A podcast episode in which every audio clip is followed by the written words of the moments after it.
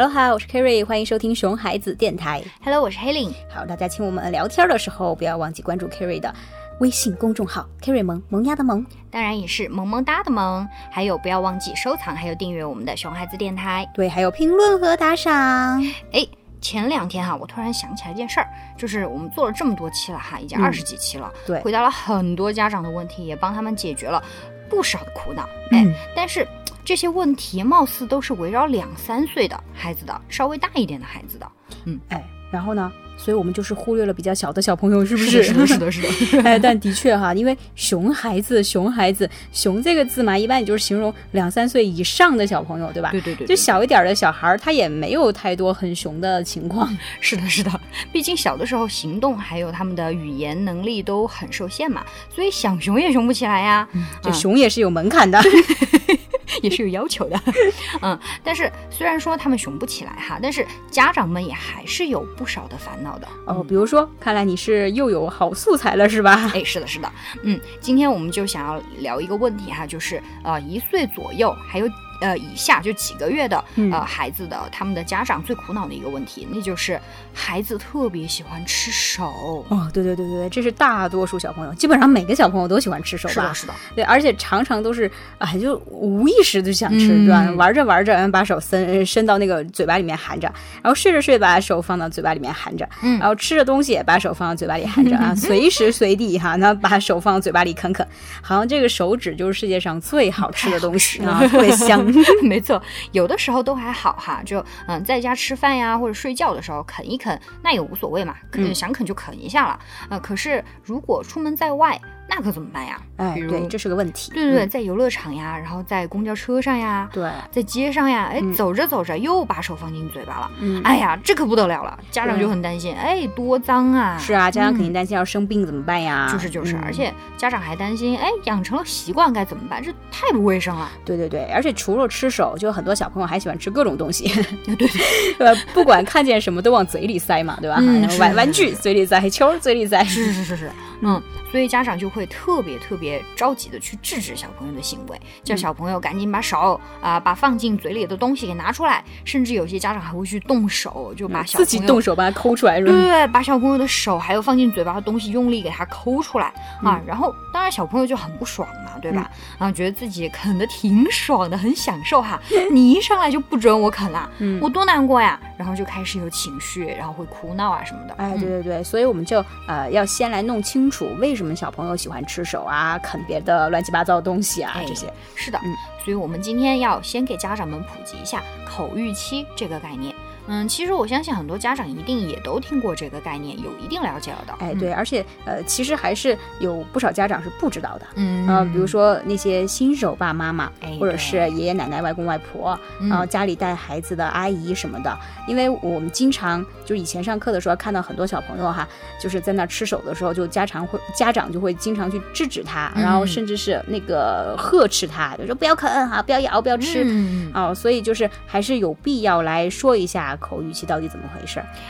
其实已经有研究发现哈、就是嗯，胎儿还在妈妈肚子里的时候，他们就已经开始吃手了。嗯嗯，他们会觉得，哎，把手抬起来、举起来，哎，然后还可以放进嘴巴里，他就会非常非常开心，好像发现了一个新大陆一样。哎，没错，所以说口欲期是小朋友一个很正常的发展阶段哈。嗯，一岁左右的时候，就探索世界的工具呢，就是嘴呀、对吧？嗯因为那个时候嘴是特别敏感，你的舌头是特别敏感的地方，嗯它是神经发展的最快、最敏感的地方。嗯所以说他他就把那个所有的东西都放到嘴里边去试一试嘛，拿舌头去感受，对吧？哎，是的，嗯，这个时候通常家长就会很紧张呀，啊、但其实孩子自己也是非常非常小心的。他们虽然很小，但是对周遭的环境也是有知觉的，嗯因为对，这个是他们的本能啊，嗯。也是他们这个阶段的需要。所以这个时候，只要他们不不被打扰，就不会有什么问题。注意是不被打扰哦。嗯哎，对对对，我所以我觉得你说到了关键，嗯就是不被打扰，就是你你你不要去打扰他们用嘴巴、用舌头去探索，嗯然后这个才是最关键的。因为你想探索这个世界是一个人的本能嘛，对不对？你要主张培养小朋友的兴趣，鼓励小朋友去探索世界啊，发现他感兴趣的东西，嗯那他就得用他的舌头和嘴巴，因为那个时候他的手没有那么灵敏，对吧？就是呀舌头是最灵敏的。嗯，还没有发育到那个时候嘛，所以嗯只只能用舌头去探索。嗯，正因为他们对这个世界充满了好奇，也充满了求知欲，所以才会不断的去尝试去探索。嗯，但是刚刚我们也说了嘛，其实家长们最担心的就是孩子会吃进去细菌啊、嗯容易生病。嗯，那么我们其实是可以给他们创造一个安全卫生的环境还有条件的呀。对嗯，只要保证这一点，我们是完全可以让孩子去尽情的啃手指、啃玩具的呀。哎，对，比如说你可以专门给小朋友准备几个玩具嘛，啊，嗯然后你弄干净、消毒，然后带在身边，然后可以满足他随时要啃啃东西的愿望，是吧？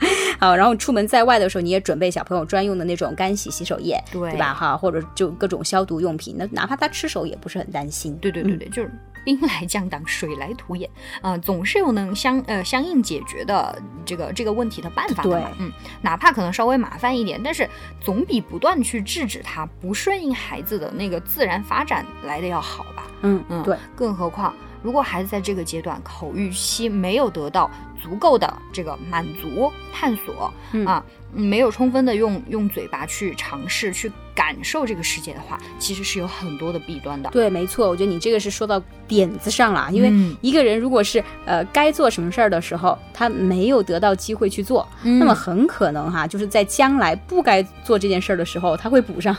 嗯，这个深有体会。就比如像我的青春期啊，也就是叛逆期哈，就是完全不叛逆啊，上学的时候特别好学生、乖乖女那种。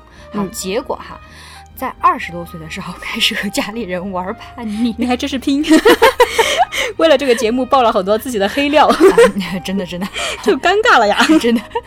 所以，嗯，家长们口欲期这段时间，也就是孩子一岁左右，就应该让孩子去吃个够，探索个够，绝对不要去阻止他们，甚至去打骂他们、呵斥他们。哎，嗯，对，而且他既然是用嘴巴去感受和探索世界嘛，那么他能感受到什么呢？就是嗯你看舌头，他去舔了，对吧？哈，嘴里咬了，他就能感受到冷啊、热呀、软呀、硬啊、平滑呀、粗糙啊，对吧？嗯好，所以说，如果你要是阻止了他这么做，那他就感受不到了呀，哎，对吧对，？那他长大以后啊，对各种触感啊敏感度很差，嗯就不说了哈，嗯他想象力也会受影响。哎，对，想象力也是会受到影响的，因为孩子缺乏体验嘛，所以哪里来的想象的素材呢？他怎么去对想？啊对呀、小时候这也不准动，那也不准碰，他素材库都是空的呀。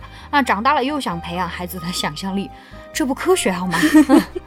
对啊，这就是要让马儿跑，又不让它吃草，对对对对对对，对 你肯定就是呃不能这个样子。嗯，那个我觉得你想想，如果你的小孩子每一次哈就是吃一次手啃一次玩具，你就呃制止他，对吧？嗯那他是不是会被你弄得很紧张？嗯，那吃手呢，又可以舒缓紧张的情绪。哦，好，所以说你越制止他吃手，他就越紧张，那他就越靠吃手来呃舒缓紧张的情绪，嗯。就恶性循环嘛。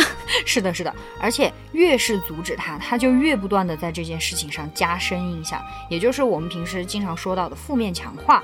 嗯，对。这样反而就是不断的在提醒他，哎，你去吃手啊，你要去啃东西啊，就是提醒他这件事情，嗯，对。啊、，就越想去做，哎，对，而且这种紧张感甚至会一直影响到他长大，就可能嗯长大以后就已经到了就是不不应该吃手了，然后嗯手的已经很敏感，你可以用手去探索世界，你不应该用嘴了，但那个时候还是要去啃东西，嗯，对吧？那这个就是对这件事情印象深刻，戒不掉是嗯的，是的，是的。啊，别人家小朋友可能一岁的啃手，一岁的时候啃手，你家一岁的时候你不让他啃，可能到五岁的时候开始啃。